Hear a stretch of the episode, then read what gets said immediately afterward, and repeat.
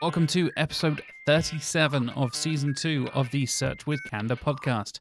I am your host, Jack Chambers Ward, and joining me this week is Luce Rawlings. Luce is a freelance SEO consultant, a judge at the UK Search Awards, and one of the data journalists working with Sistrix. So, if you're a long time listener of season 2 of Search with Candor, you might actually recognize Luce's name. We have mentioned her a few times on the show already through her fantastic work with Sistrix. There's lots of stuff for Luce and I to talk about SEO, careers, and a potential career path for you in SEO. Search for Candor is supported by Sistrix, the SEO's toolbox. Go to sistrix.com slash SWC if you want to check out some of their fantastic free tools, such as their SERP snippet generator, href lang validator, checking out your site's visibility index, and the Google Update Tracker, which we know is very important with the helpful content update and the September core update that's recently happened. And of course, you can go to sistrix.com slash trends to subscribe to the Trend Watch newsletter, and you can go to sistrix.com slash blog to keep up with all of their latest content and data analysis. And we will actually be diving into in great detail the visibility leaders piece on the Sistrix blog because Luce was one of the authors of that article. So we will be diving into a lot more detail about that later on in the show.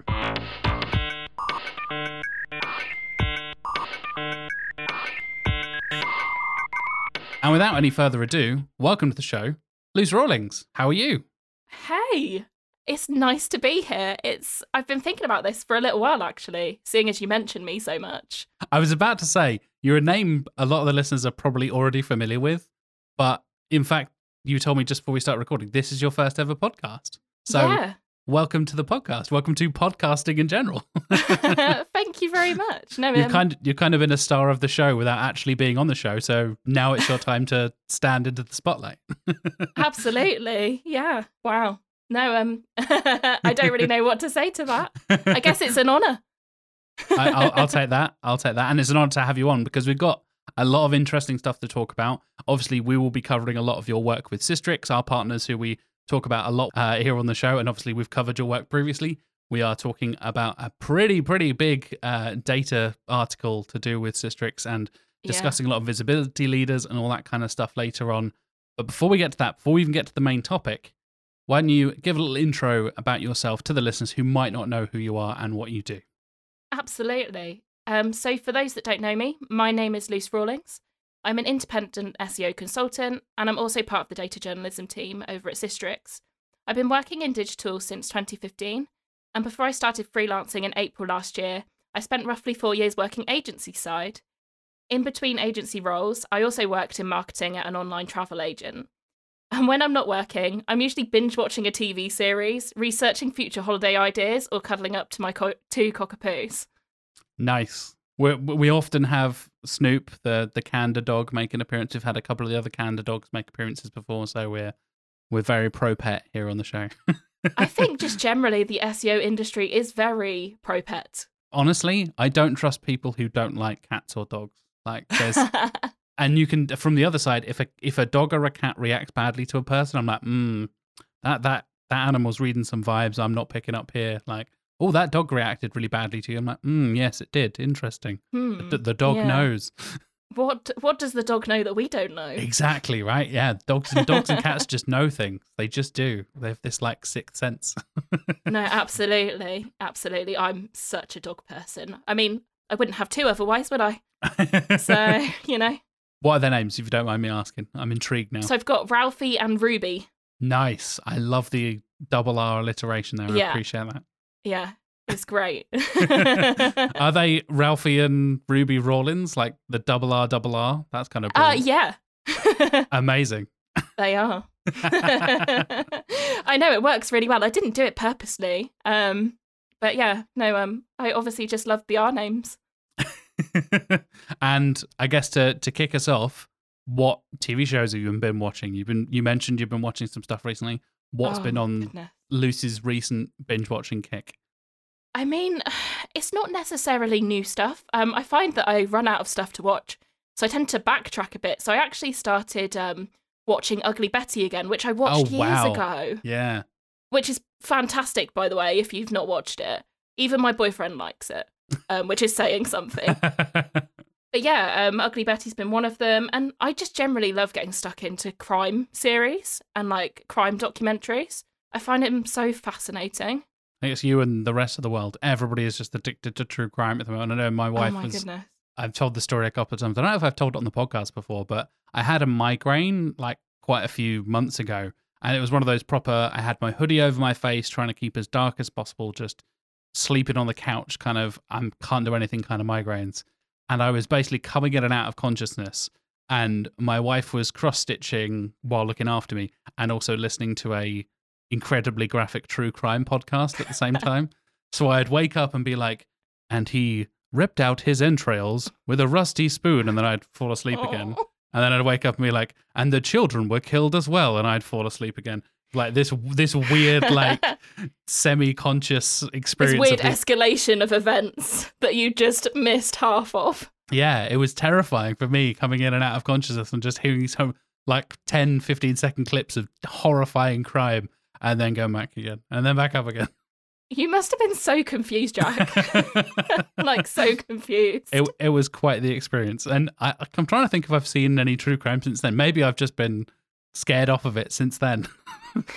Maybe I wouldn't blame you. I wouldn't blame you for that. On the subject of uh, female-led stuff, my wife and I've been watching Gossip Girl for the first time recently as well, and having What the the original oh, series oh or the, the original newer? no, but definitely not watching the the spin-off remake sequel thing. Apparently that's Oh awful. But yeah, we're watching the original and having a lot of fun. So yeah. that's brilliant. anyway, we should probably talk about some SEO stuff, right? Yeah, we should actually get on to the topic of the podcast. we probably should. Um, and the listeners might be wondering, like, oh, we kind of breezed past your career and your path so far. Because usually when I have a guest on the show, we'll spend sort of five, ten minutes kind of talking about your career and oh, you, oh, you worked agency, you've worked in house, blah, blah, blah. Well, that's kind of the topic of the show. We're talking about how to sculpt out your career path in SEO. And essentially, my first question is, why do you want to talk about this release? What was what was the plan bringing this topic to the show? well, I'm going to turn the tables actually on you, Jack. Oh, okay. um, when you hear the words professional development, like what kind of words and like general feelings like come up in your brain? training was the first thing I thought of, to be honest. Um, and oh, two words specifically. What about more like feelings? What feelings Oh, come into okay. your mind? Um, apprehension and mm, aspiration. There you go. Okay. Two two words there for. Is this some weird like psychological analysis now? No, I'm going to tell you my two words Okay, that come okay, to mind cool. now. Um, so my two words are excitement, but stress also. okay, that's fair. That's very fair. And like the fact you said that like you were apprehension was one of yours. Like I'm sure I'm sure there's somewhat someone out there that can relate to any of the words we've just said. Yeah, I feel like we kind of gave the same career. answer, but with slightly different variations. Yeah, excitement and stress because th- there is totally that like the exciting side of it right is you're going to grow you're going to learn things and i think it's such a common trait in seos for us wanting to be learners for life essentially even if you've been in the industry 10 years so many people i've had on this podcast before have been in seo for 10 15 20 years and are still learning new things every week on their job and that's a huge part of this industry i think and i think you're totally right that you get a kind of stress side of it, there is that apprehension. And then there's also kind of the excitement of learning new things and growing and promoting and making more money and all that kind of stuff as well. Yeah, and I think as a topic as well, unless you're talking to kind of someone in your HR department or you're talking to your direct manager, it's not really something that you discuss openly either because it's so personal. Yeah, definitely. I know I talk about it with my wife. So she uh, recently left the NHS and but worked for the NHS for years and years and years. And we were comparing our kind of career paths and that Mhm. SEO can be so chaotic with all of the weird job titles. And one day you're an executive, next job you're a manager, next one you're a head of, and then back, quote unquote, back down to manager, even though you're more senior in this company. There's no kind of like consistency there. Whereas my wife, being an NHS nurse, was like, you have band four, band five, band six, band seven, band. It's just laid out in a number by number kind of step.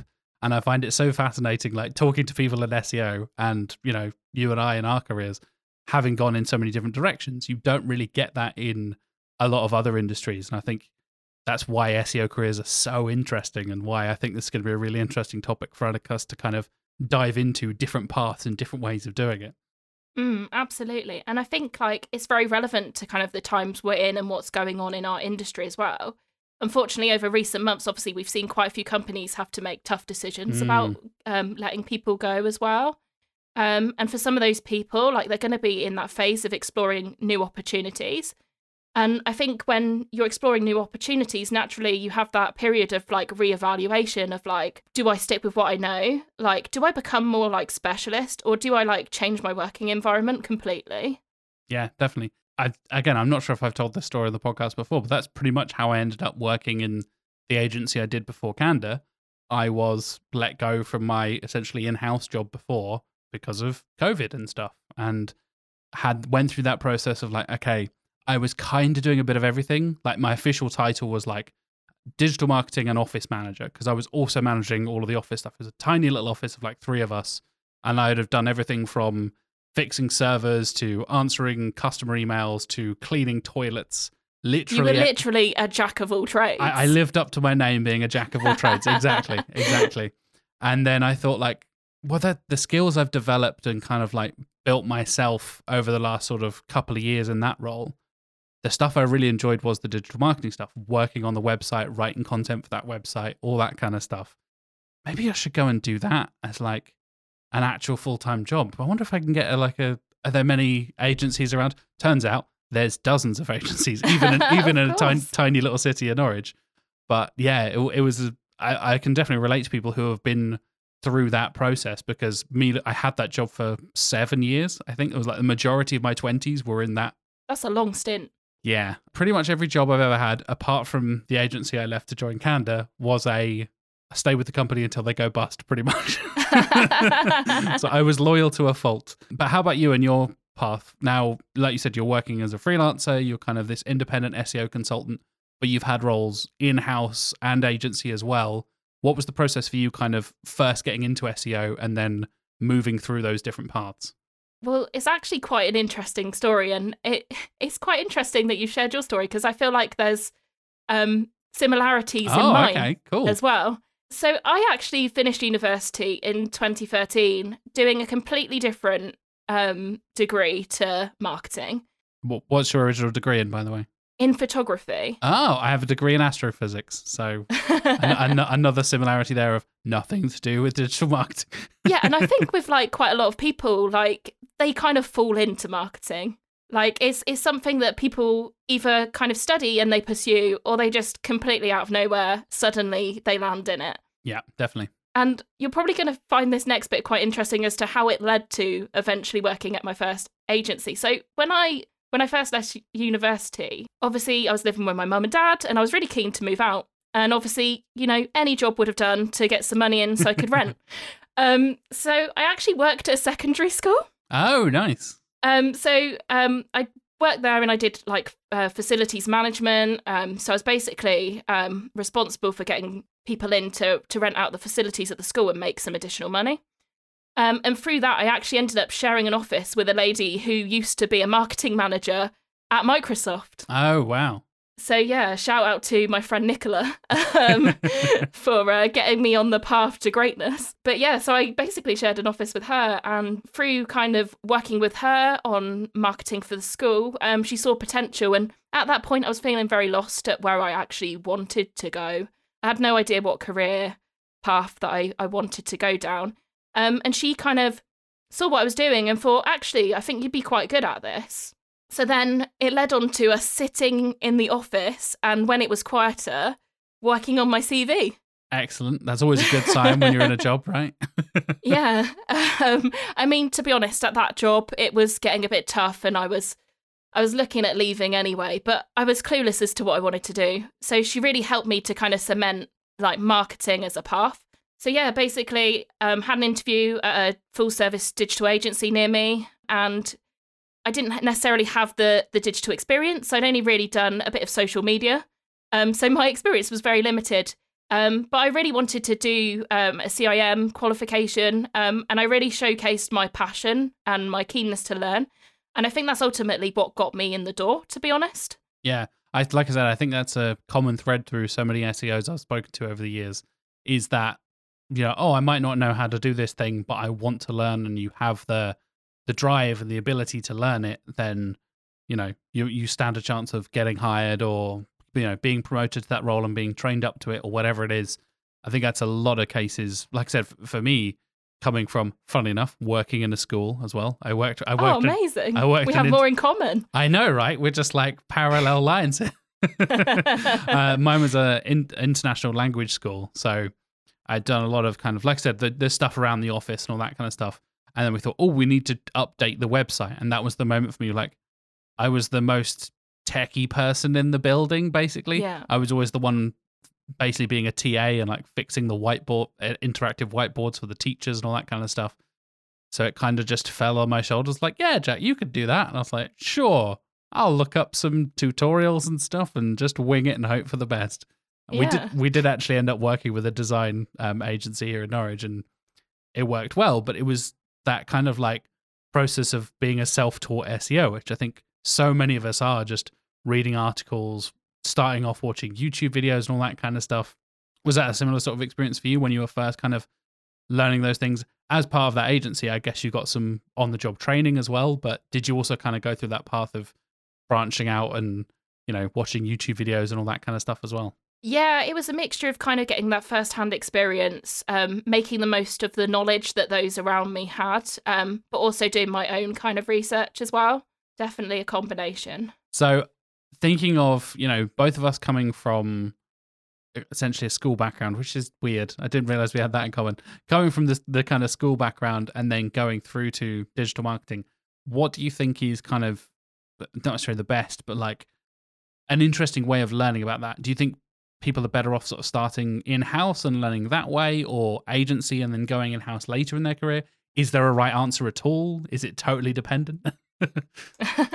I hate to say these two words, but it depends. Oh no! Everybody drink. I That's the know. rules.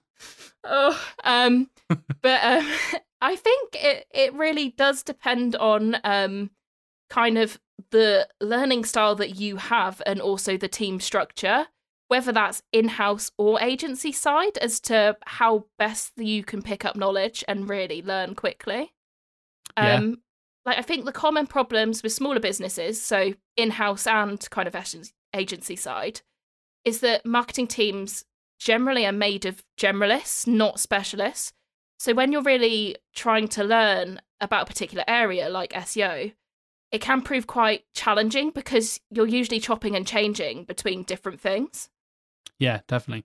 Like I said, with my role back in the day, I was kind of doing literally everything else and then also SEO on the side and a little bit. And then even within SEO, you then have specialists as well, right? You have people who then specialize in tech SEO or content based stuff or digital PR and outreach and all that kind of stuff as well. And I think it's an interesting position. I think, especially for me now working, you know, two and a half years in, in an in agency side, having a specialist can be really important for having a kind of wider team. And I think, and I'll, I'll ask you about your opinion as a freelancer because that's something I don't have experience with is doing it by myself and being independent. And I've always worked in a team. But from my perspective as kind of a team member, having specialists there to kind of lean on and say, oh, I'm not the most technical, but I know this person who sits next to me in the office is more technical, so I can refer to them with you know their expertise or bring them on on this client call or this project or whatever it is. And there's the learning opportunity there again, right? You you Mhm. understand and learn from your team members there. So I think there is a lot of value in at least working in a team to start with. Again, I'm going to ask you your opinion in a minute because I, I feel like I'm kind of speaking as a freelancer, even though I'm not a Speaking freelancer. for me. Yeah, exactly, exactly. But I think there's value in learning and working with other people early on in your career while you're kind of getting your feet on the ground and understanding, you know, grasping the essential concepts of SEO before you can then kind of branch out and and you know do your own thing and become a freelancer. Would you agree with that? Am I talking complete nonsense here? no, you're not talking nonsense Oh, at all. Um, I completely agree with you on that one. I think particularly when you're in those early days where your knowledge is very limited, being surrounded with people that are experienced and knowledgeable is a no brainer in terms of being able to progress in the direction that you want to. Yeah, definitely. And um, do you think there are kind of any big similarities or differences between the in house and kind of agency learning experience? Like I said, is there a right way of starting off? Should you start in house and then go through that process and then move in agency or the other way around? Like, what are the kind of sort of main differences and, and, and similarities, I guess, from your experience? I think one thing that really feeds into this is how big and how specialist your in house department is. Because there's a lot of bigger businesses, obviously, that have bigger budgets that generally will invest specifically in SEO and will have a dedicated SEO team. And in those instances, it is a very different kettle of fish, really, because you're essentially getting that close collaboration um, and that knowledge from people that are experienced. And people in the team are going to have a mixed and differing experience and ability in SEO as well. Um, so I'd say in that respect, like that's quite similar to working in an agency where it's very collaborative and you're working together. Yeah, definitely. And thinking about kind of now you working as an independent freelancer, what was that transition like from you? Like you said, you kind of went agency in between the agency stuff, went in house for a bit, then agency again, and now for the last you know year and a half, two years or so, working as an independent consultant what was that process like for you? And I kind of want to dive into like when do you think is right in a person's career? I guess like is it about having that confidence? Is it about having the flexibility? Is it all of those things?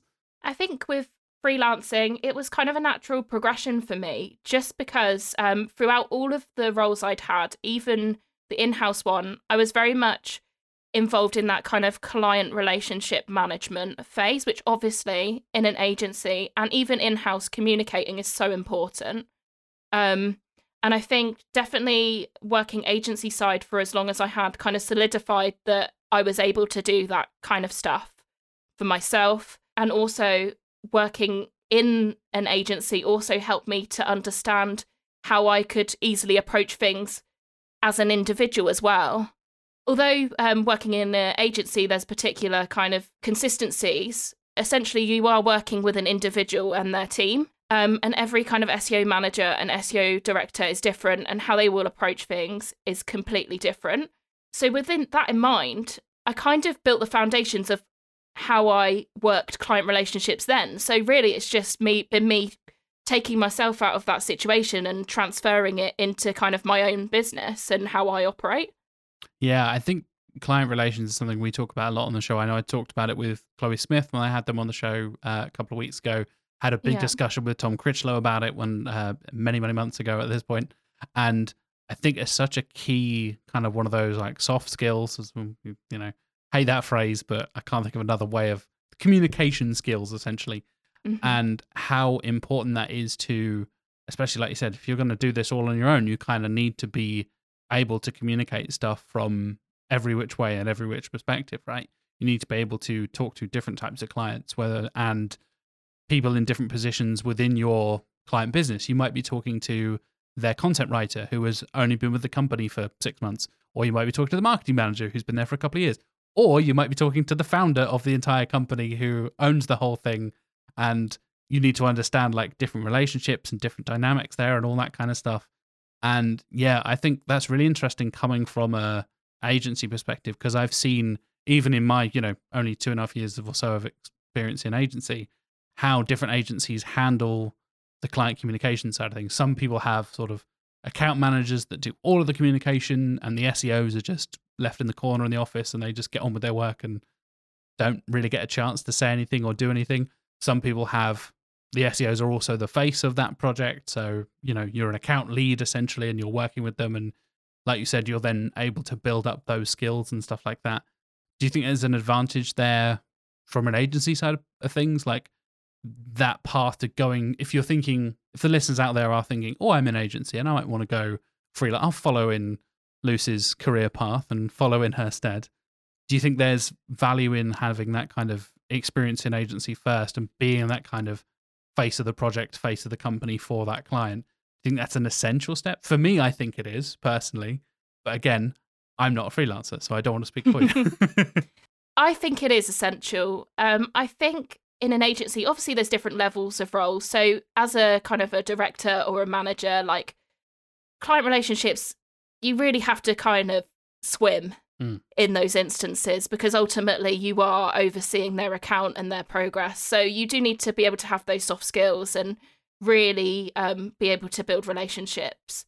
Um, I think when you're a, at an executive level, so where you're supporting on an account, you don't really get as much exposure to the client management side of things. So I think if you're an exec and you're looking to kind of maybe freelance, um, then I would say that having some SEO manager um, background would would help you in that instance, where you can get a bit more kind of deeper into the the, the management and the comms. Yeah, it's something Tom Critchlow talked about is if you're looking to do this, and like I said, if you want to get more involved in the kind of client facing side of things, something the senior people can do is essentially, he worded it as leave the door open for you, let you get your foot in Mhm. the door. So, say for example, there is one person that kind of does all the proposals and the pitches and stuff for that company, and all the junior SEOs are just kind of doing the the day to day work, but not actually involved in that client process. Bring them into that process. Give them that experience and like you said professional development there. That is a perfect example of that kind of thing without it being super formal and having to sign up to a training course or sending you off to a conference or whatever. Just including somebody in a meeting that they might not have experience with to understand this is how i communicate to this type of client. They're this size. They are a director. They are a marketing manager whatever it is. I think that experience can be so valuable for junior SEOs like learning the ropes essentially and, and growing to be independent themselves. And whether that's, you know, whether you're training them to then go freelance, don't, I, I don't take any responsibility for that. don't don't blame me if all your junior SEOs suddenly leave your company and become freelance. Don't blame me either. Um, but yeah, I think like um, when I've when I've had people working with me on accounts, I've always given them that open door of, you know, after after so much time where they feel comfortable or they're near that point of comfortable to do so, giving them ownership of an account to a degree is is really good to to get them acquainted with that kind of process. yeah, definitely. Um, and and and help them improve in those areas. Yeah. So let's talk about some freelancing, shall we? And this this will this will lead us on to our kind of kind of the second half of our discussion, I guess. Your journey as a freelancer, what was your kind of process when you thought, okay, now's the time, now I'm feeling ready to go and take that big step and essentially take your business into your own hands and work with clients independently? I think there's not really ever a right time to go freelance. Like at the time that you think about it, it's the right time. Like you've made a judgment call. For me, it was like I felt like I'd hit the ceiling in terms of what I could learn agency side, and I let, felt that I knew enough to be able to take ownership and kind of run my own my own business. And also at that time as well, it was early 2021, so things with the pandemic were getting better, Mm. and the demand for SEO services was just like insane around that period as well. So it was it was a good opportunity for me at that point. And how have you found freelancing? Obviously, you're enjoying it, you're still doing it. But I guess, but like I said, from me coming at the perspective, I've spoken to freelancers, but I've never ever done it myself. This is something I essentially have no experience in. And I hate working from home. So I'm a I'm a bad example of this kind of thing. So I guess what are the kind of big advantages from your perspective and what kind of things does freelancing afford you that an in-house role or an agency role wouldn't necessarily afford you to do? Well, there's probably more pros than cons, so I think probably better to highlight the cons first. Fair enough. Obviously, one of the main cons is that you are every team. Hmm. So your business development, your marketing, your accounting, and because of that, you end up working long days sometimes. Um, but it does kind of balance out because equally you get opportunity to have half days. So it's not all bad, but it's just like temporary pain for like long term gain. Short pain, long term gain. That's that's that's the Luce Rawlings motto right there. Honestly, it, it really is. Yeah, you've got to think about the bigger picture. Yeah, definitely, definitely. So thinking about the pros now, like what are the advantages do you think of freelancing compared to in house and in agency stuff? I mean, firstly, you have more control, which for me is fabulous because I get so anxious when I have so much uncertainty. so the fact that I can kind of control that Mm. to an extent, obviously can't control what Google does, but you know, I can control things within reason. um, so that in itself for me is a pro. That might not be a pro for other people, but for me, I I I see that as a pro. And kind of off the back of that, really, that means that I can choose clients that I want to. And I'm very particular about who I work with. Like, if a client doesn't have the same passion and motivation as I do, um, then they're not really going to hit my my set of criteria for me to want to work with them. That's a common thread I've heard from a few freelancers I've spoken to is like being able to be selective and not kind of just taking the client who offers you the most money, actually working with, you know, people who align with your core values and your beliefs and all that kind of stuff. You have the ability, like you said, you're the head of the company, you're you're the business development, you're the management, you're the client relations, you're everything. So the decision is yours at the end of the day. And I can I can definitely see that kind of like from a negative side of like, ooh, the pressure, but also a positive side of, yeah, you get to make your own decisions and you don't have to do work you don't want to do. You don't have to work with clients you don't want to work with and stuff like that. And I'm sure any of us who have worked agency before. You've had that client where you've been, oh God, not them again. I've got to do oh this this industry or like oh god they seem a bit dodgy are we sure this is a hmm, yeah not sure i should be working in this thing this niche oh dear I think everyone can relate to you with that client. There's that one client. Um, and and over the period as well, if you're unfortunate, you can get that one client several times over oh god yeah as well. But like to be honest, like I've I've not had any that are too bad. So I I feel like I've been let off lightly there. But yeah, another thing that I really like about um, freelancing is obviously, like I said before, flexibility is great. Um, um, and it's helped me with my work life balance tremendously. Um, like, I'm not a very good sleeper anyway, right?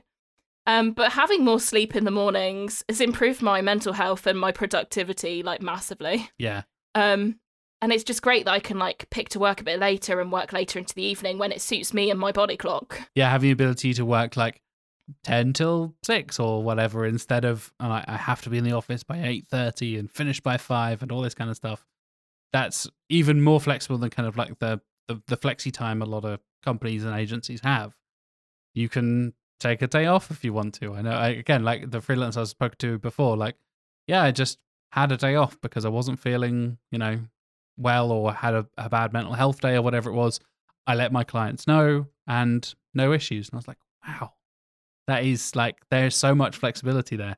And something you talked about before we started recording and it was really interesting and it's going to kind of lead us into the big Sistrix discussion. And it's something I hadn't really thought about. Again me not not, not being a freelancer it gives you ability to do other work that isn't client work I was like oh of course yeah I hadn't never occurred to me in a million years but the fact that as we know you're part of the J- data journalism team at Sistrix We've talked about you plenty of times on the show, and I thought, oh, yeah, of course, that's a thing you do as a freelancer. That totally makes sense. Why didn't I make that connection before you mentioned it? So, yeah, have you found that experience? It gives you essentially flexibility to take on more opportunities, right?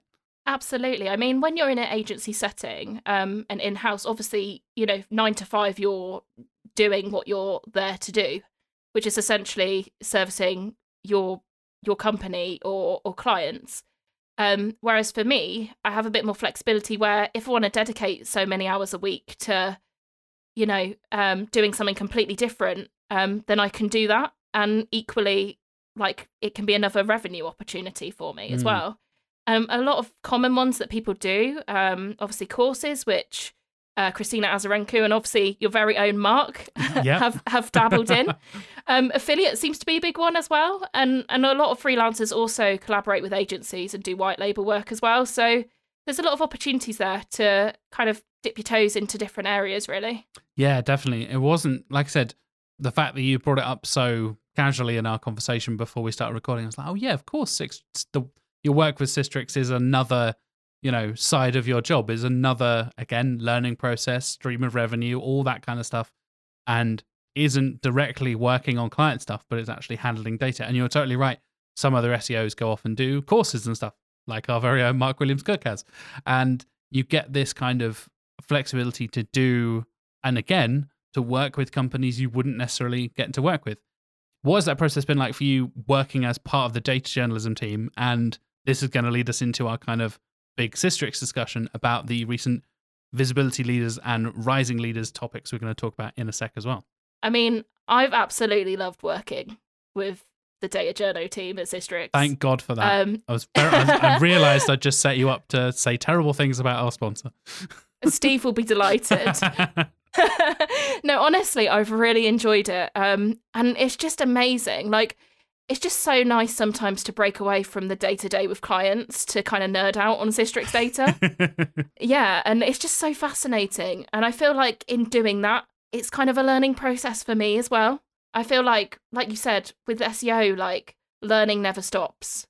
Um, and yeah, I feel like I've learned so much about Sistrix. I mean, I knew about quite a bit about Sistrix as a tool before, um, but as I'm diving into it more and more, I'm learning more about the tool.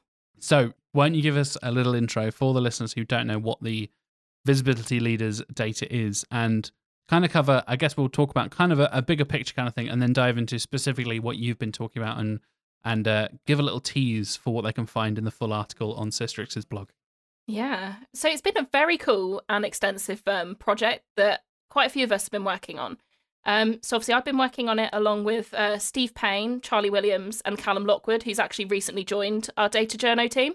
And we basically, between us, we analyse the top performing retail oriented content hubs to understand visibility wise who was absolutely thriving. As part of that as well, we also called upon retail SEO expert Kevin Indig to give his thoughts on things as well. So, in terms of the different elements we've covered, Callum delved into the retail visibility leaders, four of which we've actually sent awards to for their visibility achievements. Um, Charlie looked into the leading domains around game consoles, which are one of the most searched retail products um, on the internet. I'm, Who knew, right? As a gamer, I'm not surprised. um, and then I looked into the Rising Leaders, which looks into specific directories um, that experience a notable visibility dig- increase. And a part of that, I reflected on both small and large content hubs. So I thought, whilst I'm here, I, I might as well give you a taster of some of the insights yeah. from the Rising Leaders stuff. Like I said, I, I've seen the Sistrix data from my side of things so much. I am fascinated to kind of get your insider knowledge in on it and and really get your perspective and all this stuff that you spend so many hours covering from your perspective. So yeah, let's dive in. I'm I'm excited. Awesome. So in my article, I covered seven different directories. These were across six domains, and we actually extracted the data from over 130 high performing content directories. Wow.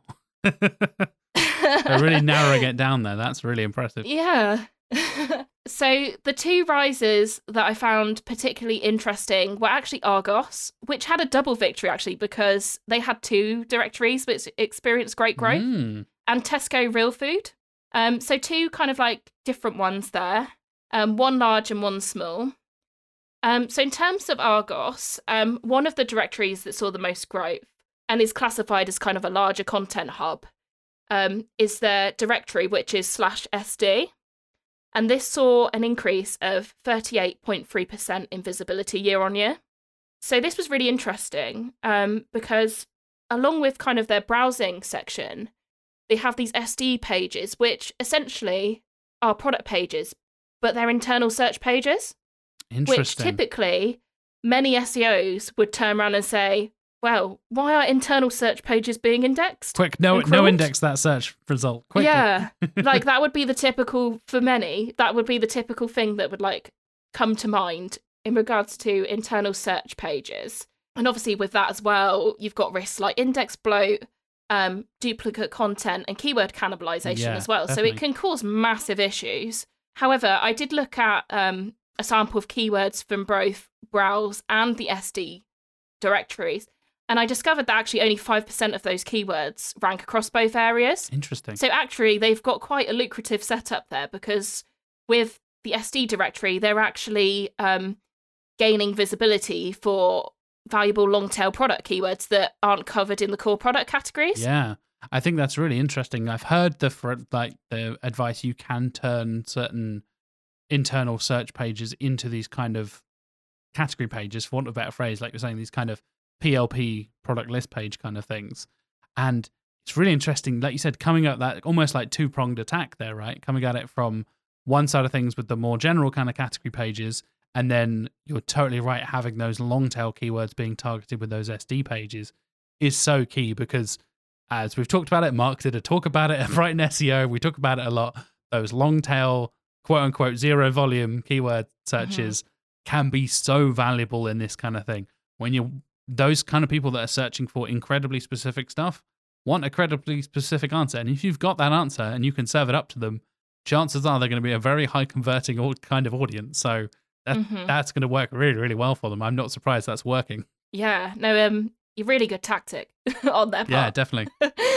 Kudos to the Argos SEO team who or agency. Yeah, great I, job, I, I don't guys. know if they have an in-house team or agency. I'm not sure. No, I'm not entirely sure either. But whoever you are, well done. Bravo, well done, Argos.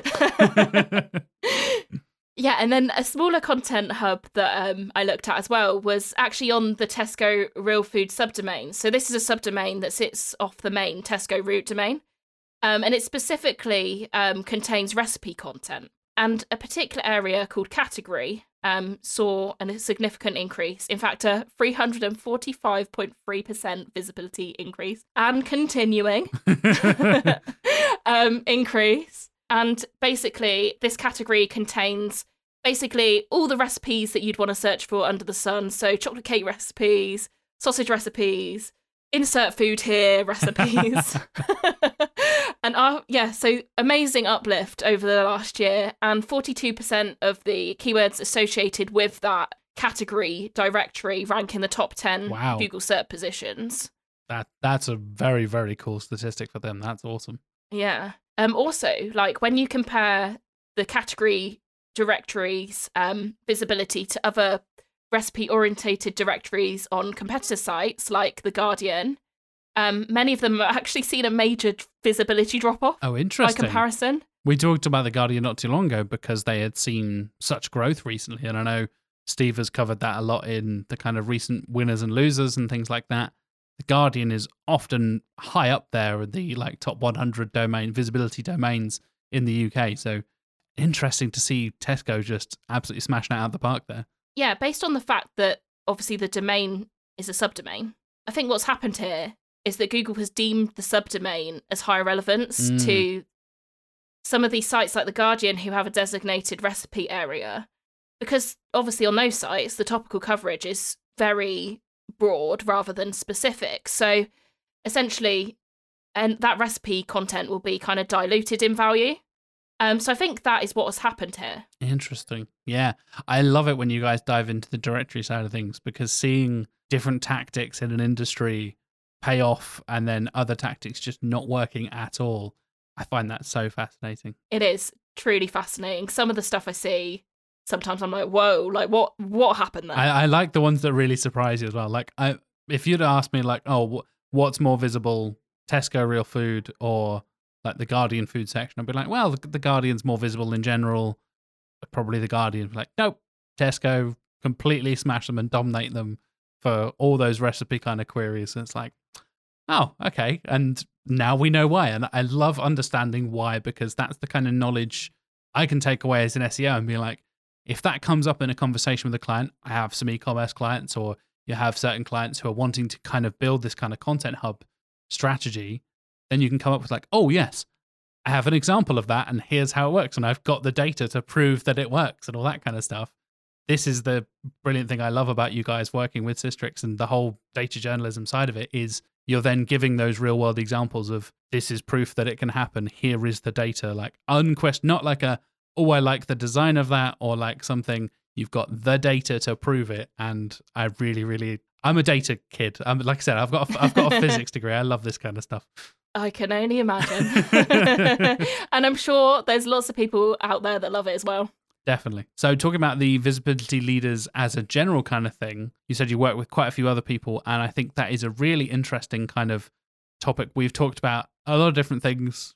We've talked about the Primark website. I think we did touch on Tesco a little while ago. I can't quite remember, but I, know we've talked about a few different retail side of things. And to, to spoil one of the winners here, if you haven't already read the article, dear listeners, A spoiler. I know. You can't do that. I know. It's available. Go to sistrix.com slash blog. You'll find it there. It's nice and easy. Links for it in the show notes. You you know the score by now, listeners. You know how it works. Go to search.withcandour.co.uk. You can find the links for all the stuff in the show notes.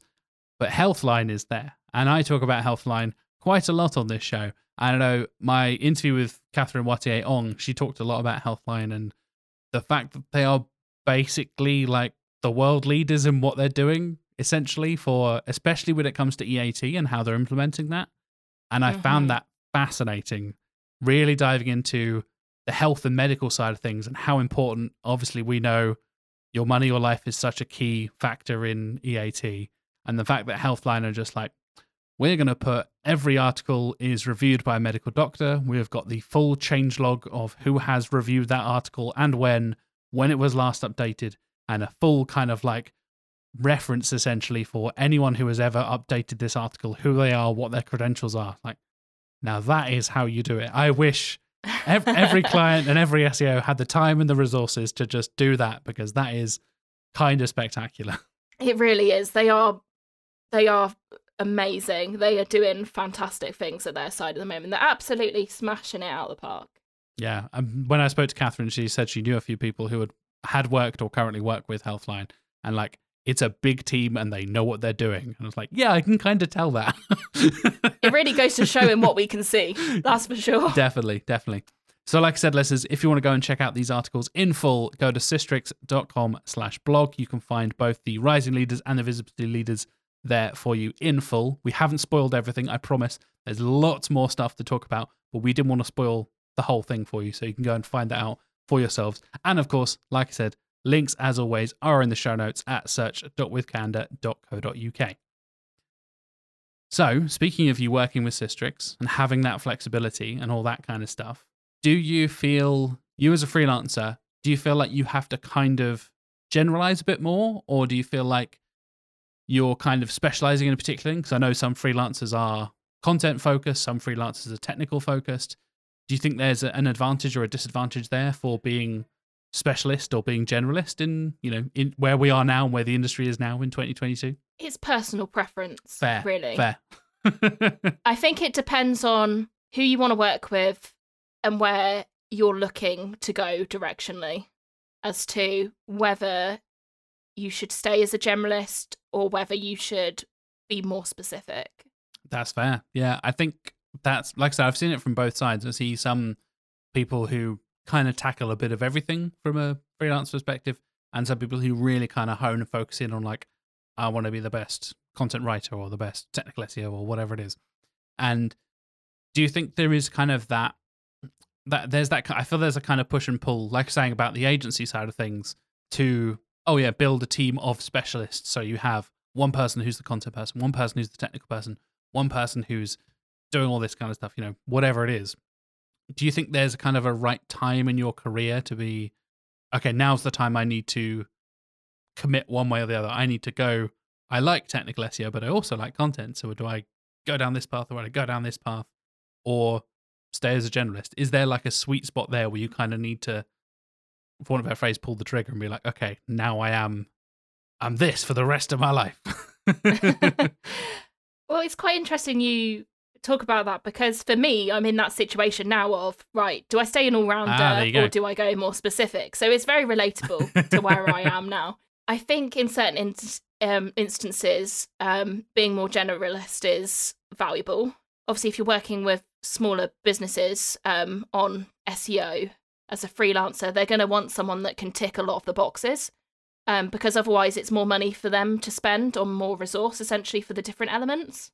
But then you have businesses, perhaps medium and large size, that also want an all rounder, but you might have some as well that also have bigger budgets, have SEO specialists, but are looking for someone that really knows their stuff about e commerce, Mm, for example. yeah. Um, and I think depending on the size of clients you want to work with generally, um, I think sometimes being very niche within SEO can al- almost be a competitive edge over other freelancers in your area.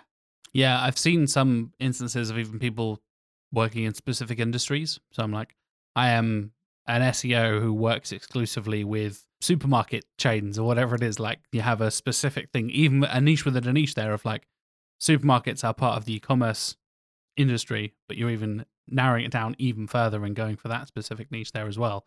I think there's a lot of similarities there between SEOs and, and freelancers for other roles as well, right? I think I'm hearing like what you're saying here and knowing, you know, my friends who work in completely different industries, whether they're independent artists or podcasters or whatever it is, the same rules kind of apply, right? When you're thinking about where you want to go in your career and and where you want to push yourself. I think there's a lot of similarities between freelancers and the whole kind of like gig economy kind of thing that people find themselves, like we said, post pandemic, whatever situation, mid, post, semi pandemic, whatever the hell we're in at the moment. I think that's a common thing for a lot of people branching out and doing side hustles and side jobs or making it their full time career, whether it's doing SEO or doing something freelance. Would you would you agree with that from your experience? The freelance culture has definitely got under the skin of more people and more people are going that way now. that's for sure. Um but yeah, even as a freelancer, like your journey of learning and like exploring and experimenting never really ends. Um and and I think that's that's really beautiful actually, I think, because I naturally I think that was one concern I had actually that like I was taking a risk really. I'd hit the ceiling, but actually freelancing was I really going to expose myself to what I needed to to level up and fortunately the stars have aligned for me um, on that respect and I, I feel like I'm more knowledgeable than ever.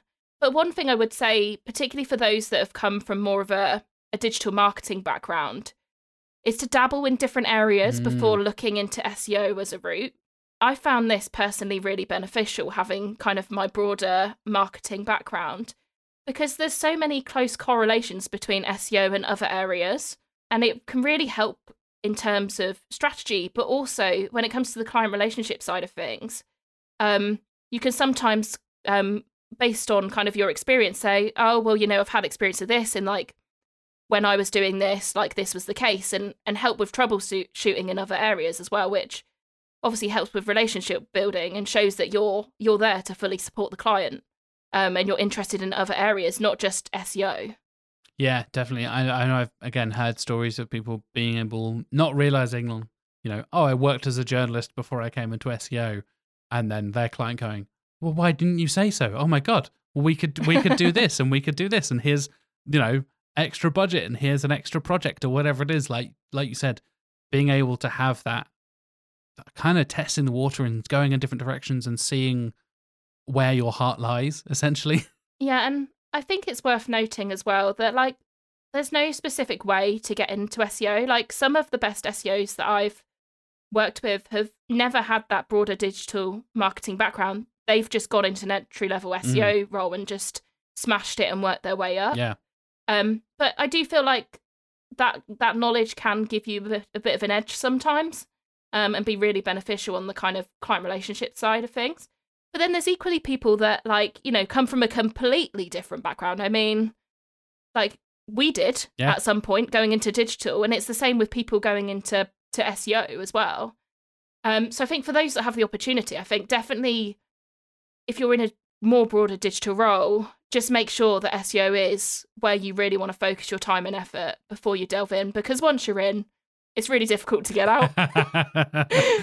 I mean, I don't know about you, Jack, but before I got into SEO, I didn't realize how deep everything oh, was. Like how much absolutely stuff. Yeah, yeah. Even even like just being on Twitter now and being part now through doing this podcast and stuff. Previously, I wasn't really kind of actively part of the community. I'd never never been to a conference, never really kind of put my face or my name out there or anything like that. And then suddenly, you know, going to Brighton SEO early this year or being active on Twitter or LinkedIn or whatever, there is so much knowledge and chatter and gossiping and drama and, and, and, oh the drama. Oh the drama. Good lord. I know there's debates about how to pronounce things or like really quite serious industries shifting stuff as well and all kinds of things going on and i think you're totally right. Sometimes it's a hot mess isn't it more more often than not, it feels like sometimes. sometimes, maybe. so let's round things off. I think if somebody is thinking about becoming a freelancer, they've got that kind of, like you said, that that thought in the back of their head. You said at the beginning there, oh, maybe I want to think about trying it. What are kind of some of the resources that you use to continue learning while you've been a freelancer and kind of push you over to that next step to finally take that leap and go, yeah, I'm gonna, I'm gonna, you know, go in all on myself and see how this goes.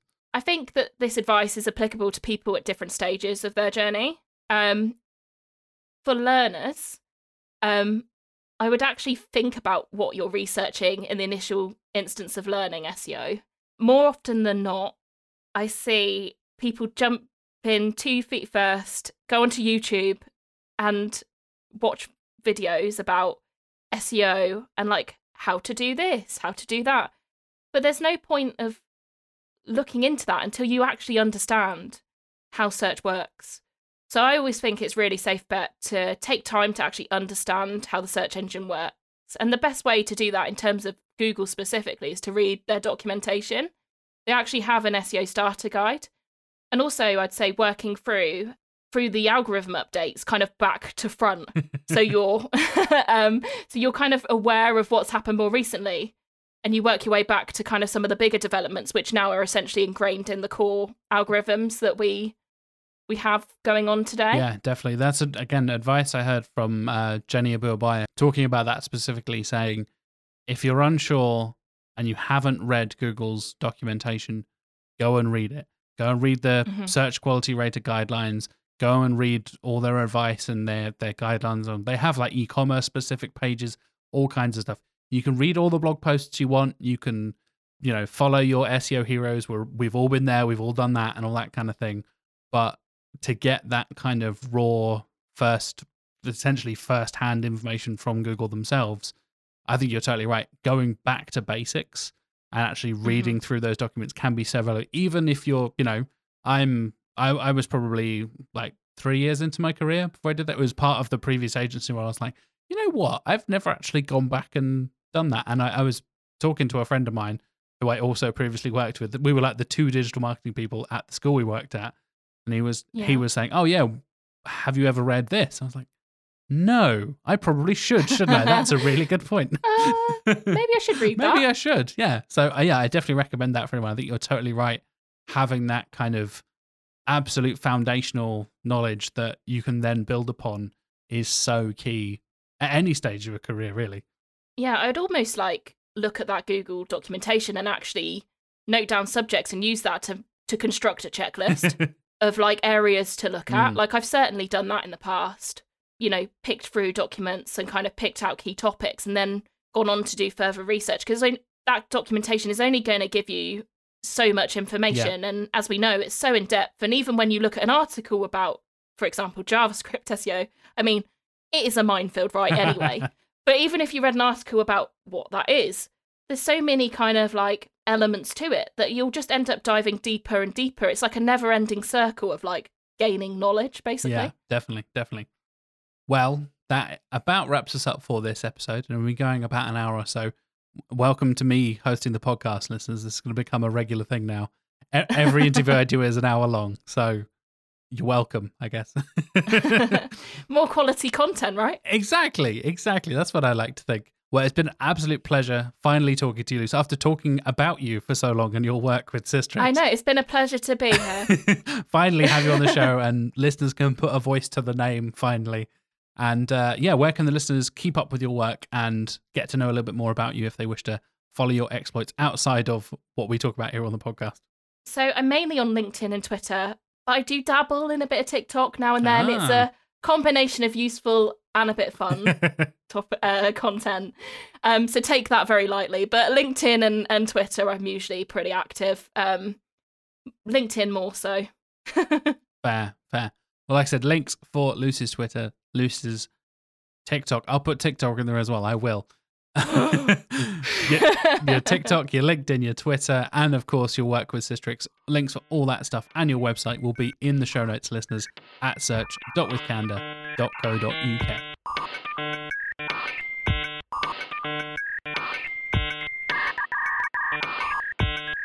thank you again to Luce Rawlings for joining me on the show. What an absolute pleasure that was. Fantastic conversation, all about really interesting career stuff. Again, something I don't know about going freelance and when the right time is to do that and all that kind of thing. So, I'm hoping you out there, listeners, are feeling inspired in your SEO and PPC careers.